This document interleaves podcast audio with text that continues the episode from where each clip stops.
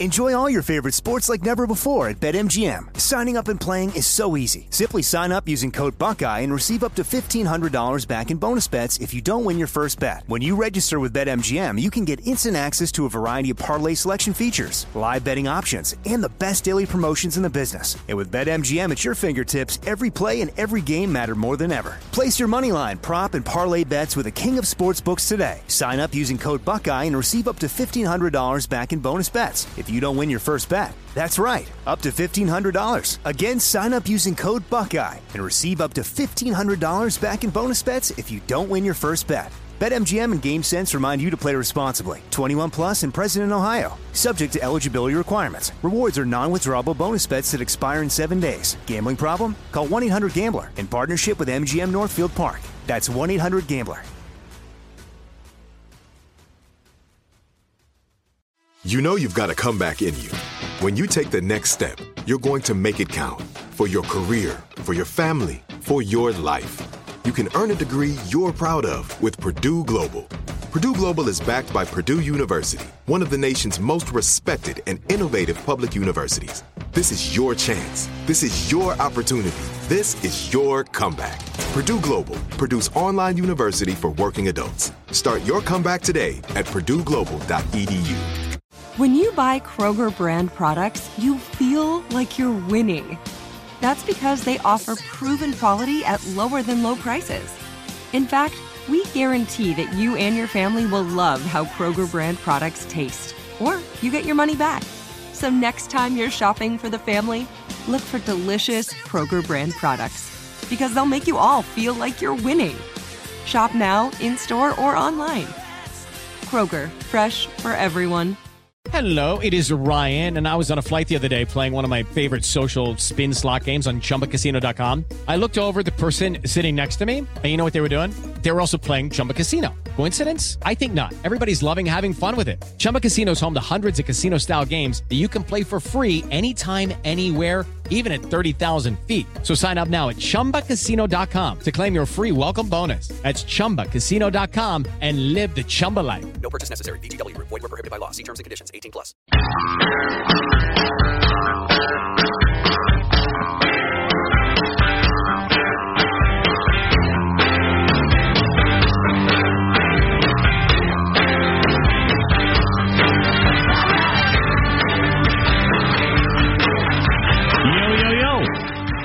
Good hour of the Armstrong and Getty show to tune in because we have Tim the lawyer here. Tim Sandefur has been joining our show now for 13 years. Yeah, really. Wow.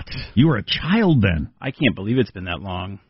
I was just uh, I was just looking at uh, some things that feel like yesterday and were actually a long time ago. My wife and I have decided to start watching Star Trek: The Next Generation on Netflix because she missed about half the show when it was originally on. Good to have and goals. The first episode of that show was 32 years ago now, Oi. which means that uh, that the show was a lot closer to the original series than we are to that show now. Oh, that's an It was interesting. Star, the original Star Trek was only 20 years old when that show first aired. Uh, Tim, aside from being a Star Trek historian, is the vice president for litigation at the Goldwater Institute. Tim Sandefur.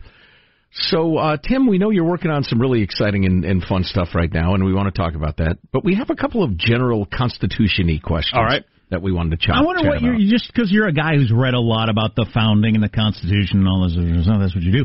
Um, um, what are your thoughts on impeachment in general? Not the particulars of this one, but just the removal of a president from office. I think the, that the founding fathers expected us to use impeachment a lot more, a lot more than we do, and of course not just presidents but judges also. And uh, they would be shocked that in the history of the United States there have been so very few impeachments of people who have abused or arguably abused their offices because impeachment is a political process. Impeachment is a constitutional political process. It really drives me crazy that partisans in the media refer to impeachment as a coup or as trying to undo the election. No, impeachment is a political process that if the if the the constituents want it, then they should get it, and that's that's what the system is designed for. And and we have come close, but not actually convicted presidents in in the impeachment process because there wasn't actually that kind of political pressure for it. So Now, judges, I don't know, I don't know what uh, how many judges are judges for life. do I. Uh, are a lot of judges judges for life, or is that uh, just the Supreme all, Court? All Article Three federal court judges are So, judges for life. The, the article for well, impeaching judges them, for good behavior, I should say. The article, the argument for impeaching them makes a little more sense than that you know it's the only way you can get them out of there. Yeah. If you think they're corrupt, Right. whereas with a president uh, or an elected official, you can wait till the next election. And it does happen that that uh, uh, federal judges are impeached, but you know when you can when you just look at the numbers, it's just not plausible that uh, we've been using impeachment as often as we ought to. So you think it would have been more? Um, uh, I, I wonder if maybe we don't go through a period here where we just uh, constantly are impeaching. Yeah, mm-hmm. no, I, and I and I don't see anything inherently wrong with that because the system is supposed to balance parties against each other in order to protect the the individual. You know, the whole system of checks and balances is is designed to keep the political branches at each other's throats. And that's a blessing. That's a benefit to us. You know, people talk about gridlock. They use the term gridlock. Gridlock is a feature, not a bug. The the system is designed to to counteract each branch so that the people can go out there about their business in peace and safety. You want an efficient government where these the the fools who are in office can get what they want done immediately? That would be a horrifying alternative. No, the the we're better off with the political parties duking it out and accomplishing nothing by the end of the day because then we can go about our our lives pursuing happiness and and and being with our families and running our businesses and and minding our own business. I mean, that's what the the Constitution was designed to do. So there's a lot of discussion about what's an impeachable offense. We started our talk show roughly coincident with the the whole Clinton impeachment mess. And there's there's bribery and treason and high crimes and misdemeanors, and everybody argues uh, about what that means. Um, I understand they were vague, so it would cover things they couldn't anticipate. But what about incompetence? What if you just think, and a lot of people think the president sucks? That's Is kind that of what impeachable? that's kind of what they did with Andrew Johnson. Was just the idea he sucks. Let's throw a Yeah. whole bunch of stuff at him. And he really did. I mean, he really should have been thrown out of office. No, uh, absolutely incompetence is an impeachable offense. Of course it is. It has to be. You couldn't possibly have a constitutional system where a president, let's say, in the first year of office goes crazy or something and just decides to randomly do all sorts of terrible things and there's nothing you can do about it. Of course impeachment exists in order to remove people who are unfit for office. Are you talking about like switching us to the metric system or something crazy like that? Or? True horrors, yes. My car gets 15 rods to the hogshead, and that's the way I likes it. the the uh, impeach or I mean uh, uh, uh, gross incompetence is an impeachable offense because it's a political crime. It's a danger, a, a serious threat to the safety and security of the people of the United States if the president is dangerously incompetent. And so, of course, that is an impeachable offense. But they specifically did not go with the term maladministration or whatever they were talking about at the time. That's true, but also, you know, what what the founders chose not to include is of limited value when interpreting the Constitution, because there's lots of stuff they chose not to include, and there's a lot of reasons why they might have chosen not to include something. So perhaps they didn't include terms like maladministration because they thought that was covered sufficiently by the language that they did use. Hmm. So it's always of limited value to say, well, the founders chose not to include something. Maybe that's a helpful argument, maybe not. But what we do know is that historically speaking, and just as a matter of common sense, removing a person from office because that person is dangerously incompetent is, is obviously within what the founding fathers intended when they wrote the Constitution. I'm not saying that that's the the situation today. I'm talking about what the founding fathers thought at the time they were writing the Constitution. Tim Sandefur is the VP for litigation at the Goldwater Institute. Uh, the Second Amendment is also another aspect of the Constitution, part of the Constitution that seems to vex people for because it's it's vague. Um, would the Constitution have been better if they'd made it two or three times as long? or shorter. So at the fou- at the writing of the Constitution, there were a lot of people who were opposed to including a Bill of Rights, including James Madison and James Wilson, who were two probably the two smartest guys at the Constitutional Convention, and Alexander Hamilton too. They were opposed to including a Bill of Rights at all because they said, look, the Constitution only allows the government to do the things that we've listed on this piece of paper, and that's it. Exactly. Yeah, yeah, exactly. only. That's it. They, they, all they can do is what's listed here. And if we put in there, in, if we write a Bill of Rights that say, by the way, you have the right to freedom of speech and the right to freedom of property, uh, blah, blah, blah, then what's going to happen is people are going to forget that the federal government only has the power to do the things that are listed on this piece That's of paper. That's a pretty good argument. It And turns out. that's right. If you if you and if you accidentally leave something out, people will think that you purposely left it out. There So- you go. So they said if we write a bill of rights that leaves out that you have a right to run barefoot through sprinklers on a hot summer day, you might have people out there who say, well, you don't have a right to run barefoot uh, through sprinklers on a hot summer day because it's not in the Constitution. And sure enough, that is today how Yeah. a large number of people read the Constitution. So it, it's arguable that we would have been better off without a bill of rights because that would have forced people to face the fact that the federal government has limited powers. That is really interesting. I don't by itself buy that argument, but it's an interesting argument. Is there anything uh, in the Constitution about becoming the world's largest insurance company? Um, redistributor of wealth? n- there is nothing in the Constitution that authorizes the federal government to do those things. No, no, I thought not. All right then. So uh, let's talk about what you're doing these days. What uh, what Well, are we- you hot to trot about? We have a big case we're going to be asking the Supreme Court to take this month uh, that involves whether lawyers can be forced to join bar associations, and this is a this is a very important issue. So, for a long time now, lawyers have been forced not just to pass the bar exam. I'm not talking about the bar exam. You have to pass the exam and you get licensed, you get sworn in, then you're a lawyer. That's a different thing. A lot of states, about 20 states, I'm sorry, about 30 states today, now force lawyers to join bar associations, which are private clubs. They're basically labor unions for lawyers. Are you in one? And I am a member of the Arizona State Bar Association. They call it the Arizona State Bar, but it's a it's a private trade organization that I'm required every year to pay $500 or so to, and they spend this money on political activities. They lobby the legislature, they take political positions on things. Sta- uh, State bar associations do this all over the country. Uh, even though I disagree with that, they're forcing me to subsidize political speech that I disagree with. And You we- disagree with some of their positions. Oh yes, and this is now you might think, you know, and whether you did or not, I'm not sure you should be forced to uh, subsidize Oh, it. absolutely. And and listeners might think, well, who cares about the First Amendment rights of lawyers themselves? And this is very important because bar associations have a lot of political influence with state legislatures because state bars lobby and they get a lot of influence and they get listened to a lot at state at the state level. And in the media, I media, never noticed that in Corruptifornia. Well, and in, the, and in the media view of it, the media regularly throws around whichever bar association believes this as if, well, then that settles it. Yeah, as if that's they speak for the entire legal Right, profession, right. and they don't.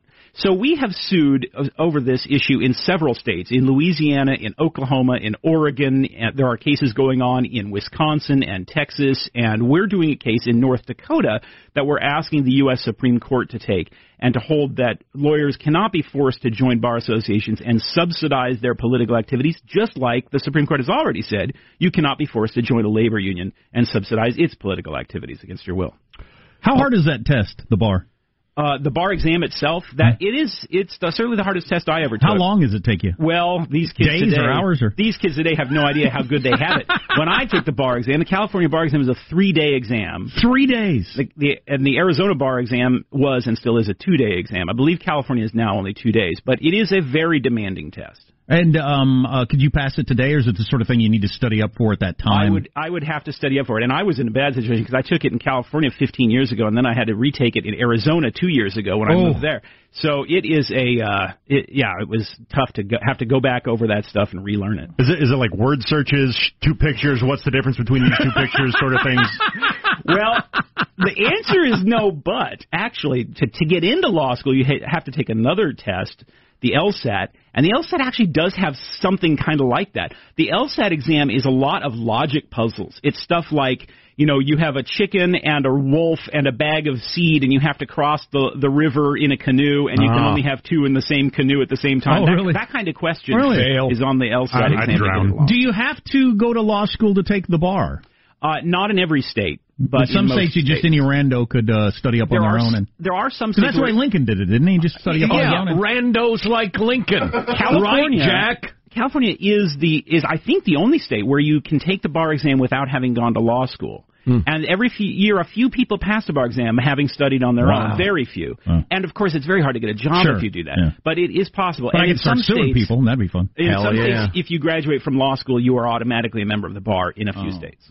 Among the fine uh, books that Tim Sandefur has written, uh, the recent The Ascent of Jacob Bronowski, uh, which we talked to Tim about on a podcast, right? That's right. At some point. Uh, yeah, very, very good. Uh, Frederick Douglass, Self-Made Man, which is absolutely terrific.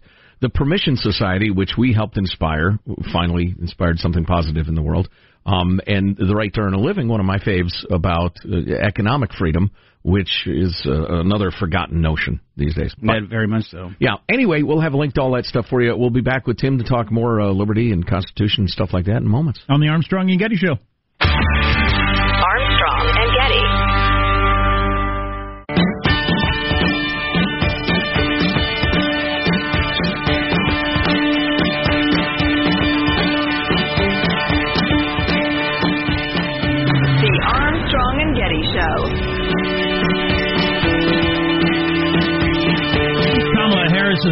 Excuse for why she's failing coming up in Marshall's News in about 10 minutes. Before that, we got Tim the lawyer in the studio, Tim Sandefur. Vice President for litigation at the Goldwater Institute, where they busily fight for liberty. Perhaps you've heard of it. Uh, what have you guys uh, been doing lately? A couple of wins, huh? Yeah, we won a couple of cases in one in Florida and one in California involving home sharing. You know, where people allow people to stay in their homes, like on Airbnb or HomeAway or something like that. And a lot of communities across the country are trying to violate people's private property rights by telling them that they're not allowed to do that and imposing these blanket bans and, and, and so forth. So we, this is an issue that, that we've really taken on at the Goldwater Institute, and we won a case in uh, Pacific Grove, California, just recently, where the court there said that that violated the California Coastal Act. Now, that's interesting because the California Coastal Act says that the Coastal Commission has the authority to set the rules for how people use their land along the coast, and usually they're very anti-private property rights, environmentalist radicals. But in this case, they actually like home sharing because it's a way of allowing people to to, to spend the weekend and enjoy the the beach without building new hotels and mm. things like that. So they're actually rather pro home sharing. So they've said that they don't want cities to outlaw people allowing uh, allowing people to use their homes. So we won that case uh, in the trial court recently, and we won an even bigger case in Florida where they were uh, they, that, that community in Miami uh, Dade County was prohibiting people from using their homes for short-term rentals with these incredibly exorbitant fines, like hundreds of thousands of, of dollars Oof. per violation, which we said violated the constitutional prohibition on excessive fines, because both the federal and state constitutions prohibit the government from imposing these excessive fines. And fortunately, Florida state law also uh, said the same thing. It set the number, the amount of fines that cities are allowed to levy, and the court said that that was uh, illegal, that, that what the city was doing, and struck down the entire ordinance. So we're we're still doing some cases in places like Illinois, for example, where Illinois Chicago's rule on home sharing is you have to get a license, and when you get a license, among other things, the city is allowed to search your property, quote, at any time and for any reason. Well, that end seems quote. fair. wow, that's reasonable. Yes, a, let's go ahead and suspend amendments. And and we're not talking. You know, we're talking about people's homes here. You know, so it's it's even more extreme than that. It's just incredible. So uh, unfortunately, this is one of those situations where NIMBYism and this this it this basic fundamental premise people have that they have a right to tell other people how to live their lives is so deeply rooted that even people that you talk to who normally say, well, I'm in favor of private property rights and limited government and the Constitution, they'll, uh, many of them will even turn around and say, well, but I have a right to tell my neighbor what he can do with his land. Mm-hmm. Now, we're not saying that, that people should be allowed to have loud party ho- houses or something like that. Of course, the city should be able to crack down on nuisances, on noise and things like that. But you don't ban all backyard barbecues just because sometimes people get a little rowdy, or or make it illegal to have a Super Bowl party just be, in the entire city just because sometimes one or two people have uh, you know too much parking on the street or something. But that's the way this is being approached nationwide, and it's a real shame because home sharing is good for local economies. It brings tourists into into towns to patronize local businesses and restaurants that otherwise would never go. I mean, I've I've done this. I was in I, we took a vacation to New Orleans not long ago and stayed in a, at a home sharing at a, at a home, and we we went all to, to all these little local restaurants and things. We would have never gone there if we Sure. had stayed at the big hotel downtown. So this is another situation where trying to dictate to other people how they use their property and how they live their lives is also bad for the economy and bad for for people who need home sharing to pay their bills. Did you lift up your shirt, get some beads in New Orleans? you know, I probably could. The way, Oh, boy. the way I, Oh, no. the way I now. stopped at I stop at McDonald's so much nowadays. I'm really gonna watch. it. What's your Twitter feed? Because you got one of my, the best Twitter feeds out there. Uh, it's my my full name at Timothy Sandefur, which I probably should have shortened because it takes up too many Yeah. letters. Well, it's, it shows up on our Twitter feed a lot, and I'm glad you fight for. Uh, did you ever consider doing slip and falls when you got I into never, being a lawyer? No, I went to law school because I wanted to sue the government. It's the best job Oh, in the world. I believe I would it. do it for free if I had to. In fact, I sort of do because I don't charge my clients. And by the way, we are supported entirely by donations from people who agree with the things that we do. We're having our big annual gala dinner in Phoenix Oh, I on love a gala. Friday. Yeah. And if, if folks out there, if any of you would like to come along, go to goldwaterinstitute.org. You can find out about the, the dinner on Friday. You can find out about the stuff that we do. We have a blog where we follow all the all the stuff that, that we're engaged in across the country. Goldwaterinstitute.org. Tim is going to stick around for a little bit. I have some questions about some of the uh, stories of the day and how they fit into uh, liberty and freedom and the law and that sort of thing. Marshall's got his news in just a few minutes, and we'll check out on where we are with uh, the latest on all the dang stories that we're following. Dang stories. Democratic race and impeachment and whatnot. On the Armstrong Radioactive Exactly.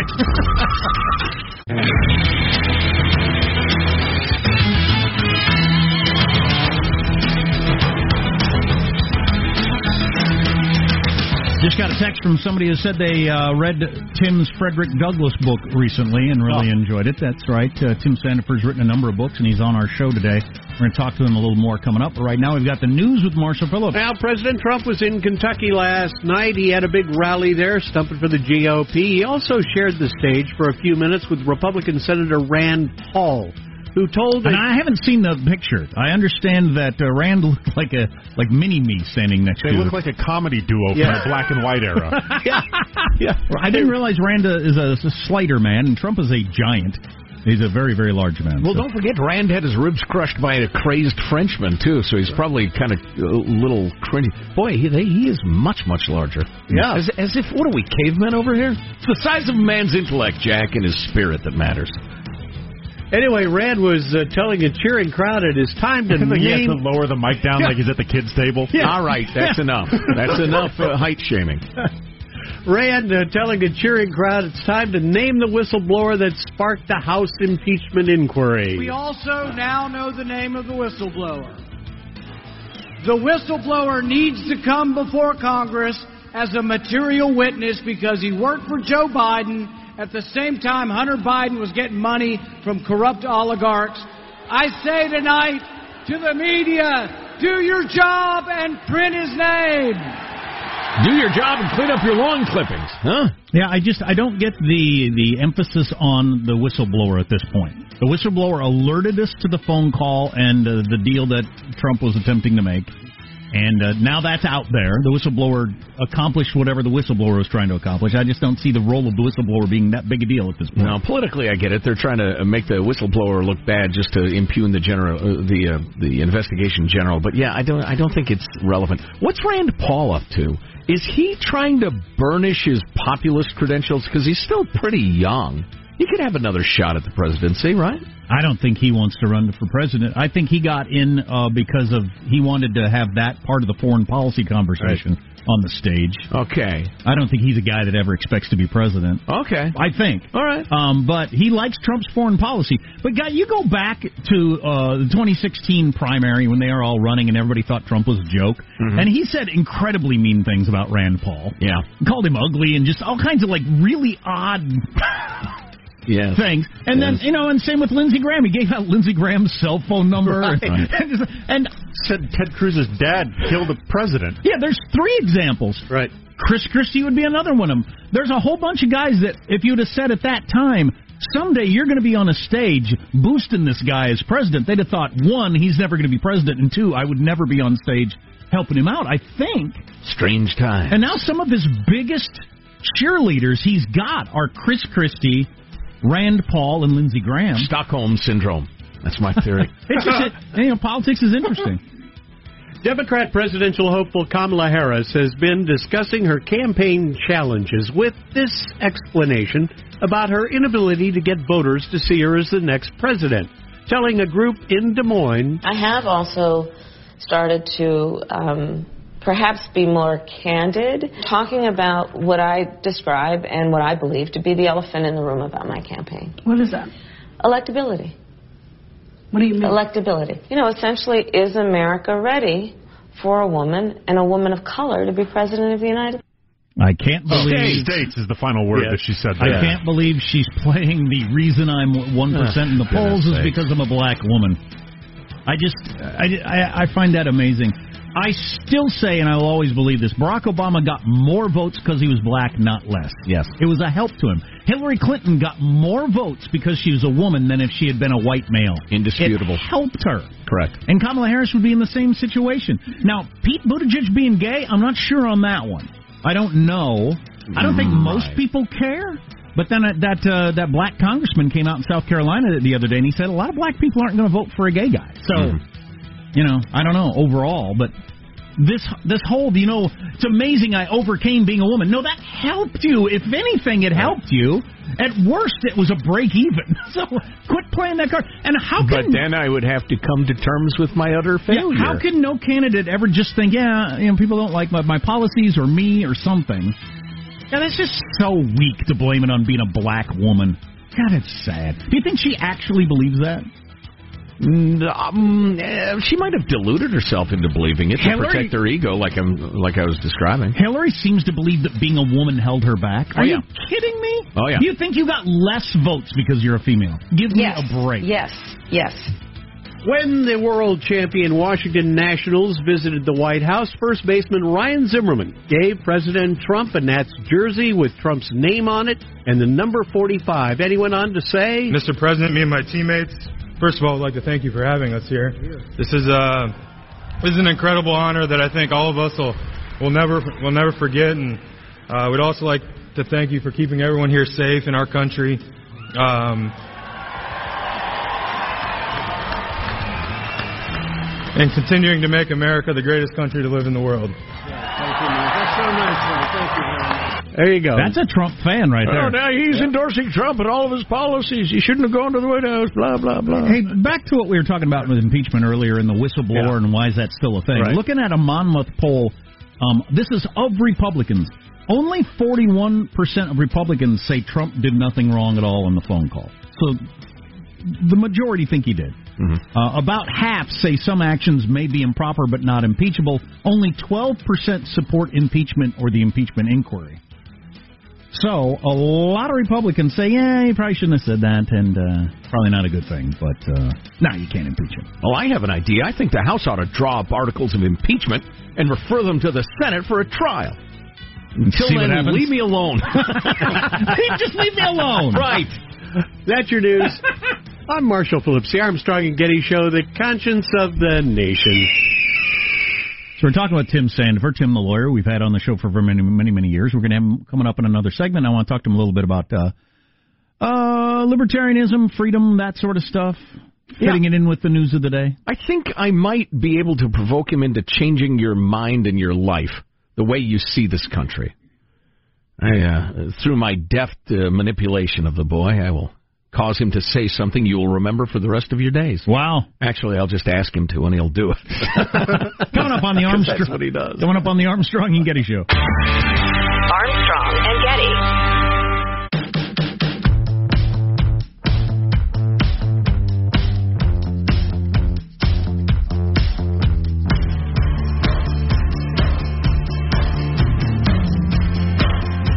The Armstrong and Getty Show. Hey there, we're talking with Tim the lawyer, Tim Sandefur, who is uh, joining us on the Armstrong and Getty show as he has for 13 years, he claims, uh, which is a long time. Started as a caller.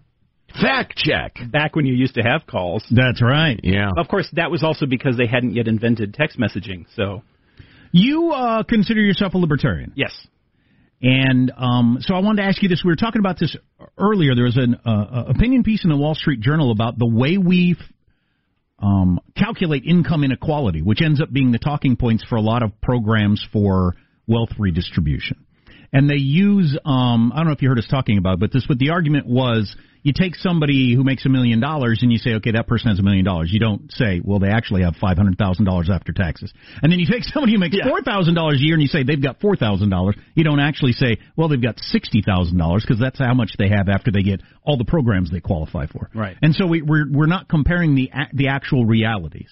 And I was just wondering, um, from the libertarian sort of point of view, or for just from a freedom point of view, what the founding fathers would have wanted. How much wealth risk redistribution, redis, hmm, spreading money around, should we be willing to accept? Oh, in principle, none. Uh, in, in reality, yeah, well, I don't know. Or in, really in reality, would you say would you say none? So the the founding fathers were quite clear that, uh, as the Federalist Papers says, the the equal protection of unequal ability is the first rule of government. And the problem is that if you have a redistributionary state, it will not be the equal protection of unequal abilities. It will be the unequal protection. It will be the it will be taking from some who have justly earned those things or justly own those things and giving them to people who don't. And that is inherently a violent act. Confiscation by the state is an inherently violent act, whether it's done politely through the form of bureaucracy or not. In, in the end, what you're talking about is government forcibly taking things that rightly belong to people and giving them to those things to other people in the service of some vision of the ideal state. Now, and you're right about this this problem of, of calculating inequality. Uh, and it goes further than that, by the way, because a lot of the time we don't measure where individuals go from those categories. We act as if these people stay in these categories their whole lives, and they don't. People move from one category to another. They go from moderate income to high income over the course of their lives, and these measurements of equality or of income inequality fail to account for that. And so Hmm. it acts as though these are permanent things when they're not. People move from one category to another, and that's how it should be. Freedom is going to end up in unequal results. That's what freedom does. But if you prioritize freedom, then that is not a, a- as much a concern. Whereas if you prioritize equality, you're going to sacrifice freedom and in the end, not really get equality because people just aren't fundamentally equal in every respect. So you're going to have to go back and redistribute and redistribute and redistribute. For example, imagine that you have a, a, a, marathon and everybody starts out at exactly the same spot. They're not going to end up at the same spot. Some people are going to come in first, second, third, and so forth. Okay, so now you have to sh- shift the, the ratios in order to equalize them, right? Make some people start way in the in the back and some people wear leg weights and so forth. And then you run your next race. Once again, they come out unequal. So now you have to go and shift them again. And that's why redistribution never ends. It just has to keep going and going and going and going in order to try and equalize things that are inherently unequal. And each step of that redistribution is a step of coercion and inherently a step of violence. Uh, and a commitment of a committing of injustice against people who have not done any unjust thing. Taking away my earnings and giving them to some other person because he's poor, when I, I'm not at fault for his being poor, means violating my rights, committing an injustice against me. Well, we won't even get to white privilege, which is a whole different conversation because you'd make that argument that of course you are to blame. Now, here's another thing: is that inequalities will increase as wealth increases. So let's say that I have one dollar and you have fifty cents. The inequality is fifty cents, right? Now let's double both of our incomes. Now I have two dollars and you have one dollar. Well, the inequality has doubled also, right? Because now the inequality is a whole dollar instead of 50 cents. And yet you are twice as as well off now as you were before. Both of us are vastly wealthier than we were to begin with. Now, where, where what does a humane person worry about? A humane person worries about the absolute wealth, worries about lifting poor people from the the bottom by by ensuring that they have more wealth. It's the inhumane person who says, "Oh no, we can't have that because the inequality has doubled. We don't like that inequality, so we've got to make sure to prevent the inequality." No, your focus is on the wrong thing. You should be on the you should be focusing on increasing the wealth, not on making sure everybody is equal. And as Margaret Thatcher famously said, socialists would prefer that people have less in order to ensure that they are more equal. Whereas what, what I'm saying is, yeah, they're going to have inequalities, but when people are wealthier, they are better off, even if they aren't as wealthy as Bill Gates or something like that. So many avenues we could discuss on that topic, and I would like to, but we're running a little short of time, and I did promise to change people's lives. Which is a hell of a thing to promise on a radio show. Uh, so one of my favorite aspects of talking to you through the years, Tim, is that the uh, the scales have flown from my eyes on a couple of topics. To quote the good book, um, uh, for instance, the idea that uh, a, a government permit, why is the government even being asked to permit me to do something? I'm just going to do it unless I'm hurting someone else. So uh, a lot of uh, our ideas of liberty are upside down right now. What broad principle of liberty do you think has gotten turned on its head in modern America that people ought to be reminded of? Oh boy, that's a no. You've said a very good one, which is this idea that whether you're presumptively free, unless there's some good reason to prevent you from being free, versus the idea that you are not free unless the government says you are. And what, what we have done is we've increasingly transformed into what I call a permission society, where you are not presumptively free unless you first get permission to do the thing that you want to do. And there are all sorts of problems with that. One is that we can't really imagine the benefits of any new innovation before somebody introduces and tries that experiment. And the idea of, of having to get a government permit assumes that government bureaucracy somehow knows the right answer to something. I mean, I've done lawsuits where I did a case in Kentucky a few years ago where the question was there's a law that says you're not allowed to run a moving company until you first get a permit from the government, and in order to get a permit, you have to prove that there needs to be a new moving company in the state. Well, how do you prove there there needs to be a move. You can't prove that. There's no and and the idea that the government knows how many moving companies there ought to be in the state of Kentucky. Of course, they don't know the answer to that question. They can't possibly. So it's very dangerous that we've shifted our society from one where you are presumed to be free unless there's some good reason to to limit what you do into a society where increasingly you are not free unless you get some form of government permission. And think of all the different things you have to get permission for. Everything from building a house to p- owning a gun to owning to, to possessing medicine. That's what a, a, a prescription is. Is a for is a government permission slip for you to have a medicine. Hmm. So I, I think that is that overall is is a very good example of how we had a, a really important principle, and and I think most Americans still hold it but gradually we're sliding into a society where you are not free unless some bureaucrat approves of what you're doing. Well, and the other aspect of our conversations through the years that has really crystallized in my head that I wish I could convey to other people is this idea that that the government is in general wise and benevolent, and the more government, the better. Um, as opposed to uh, the concept of rent seeking, for instance. Yeah. That the more powerful and rich a government gets, the more awful behavior you're going to get. Because it becomes it becomes economically valuable for me to get the government to do my bidding. So I'm going to invest my time and money to get the government to do that do what I want them to. So that's why you have these repeat players of powerful private interests that use the government to profit themselves, whereas newcomers who don't have that kind of political influence, they can't obtain that. And so everybody uh, talks about government wealth redistribution as if it's going to cure problems when all that does is it that power is going to fall into the hands of the politically effective, the politically powerful. And and it's not going to to be exercised to benefit those who are most needy or most deserving. And this presumption that government is made up of angels is just amazing. There's this a new story I was reading just this morning about this guy named Ibram Kendi who published a book called How to Be an Anti-Racist. That uh, all the oh yeah, I've been talking about this. This and, is a big deal and one of the most dangerous things that's happened in decades. And his big proposal is we have a government bureaucracy that, in his words, literally governs absolutely everything to ensure that it's anti-racist, whatever that means. Well, you're either racist or anti-racist. There's no such thing as I'm not a racist. And government bureaucracy is going to ensure that everything is anti-racist. Now, even aside from the vagueness of the definitions and all those sorts of problems, he just seems to assume that government is going to act in an anti-racist fashion as if government is staffed by angels, which if any is there has there ever been an example of it doing that? I mean, if anything, it's been exactly the reverse throughout all of recorded history. and yet we assume that and Jefferson in his first inaugural address has this great line where he says sometimes we are told that govern that people cannot be trusted to govern their own lives. Have we found angels in the forms of kings to govern us? Of course we haven't. So if you're if we haven't found angels in the forms of kings to govern us, then, then why would we trust the government with more power? If people can't be trusted to run their own lives and make their own decisions, then they certainly can't be given power with, to, to govern other people and run their lives and make decisions for them. If I'm not if I'm not smart enough or or moral enough to run my own life, then why in the world should I have power to run your life? It should be just the opposite. And yet this this presumption, the leftist presumption typically, although you also find it among conservatives quite a lot, this presumption that people cannot be left to run their own lives is then wedded to this sort of mystical notion that somehow government bureaucracy is going to be staffed by perfect people who aren't biased, who aren't looking out for their own private interest and who aren't going to do the bidding of their cronies and their friends. And other than all of human history, they have an argument. Right. yeah, yeah. I mean, the most racist societies in the world, the most polluted societies in the world, the poorest societies in the world, the most oppressive societies in the world, the most discriminatory, these are all collectivist societies. Environmentalists think that government is going to act in some in some fashion to protect the earth against evil, greedy capitalism.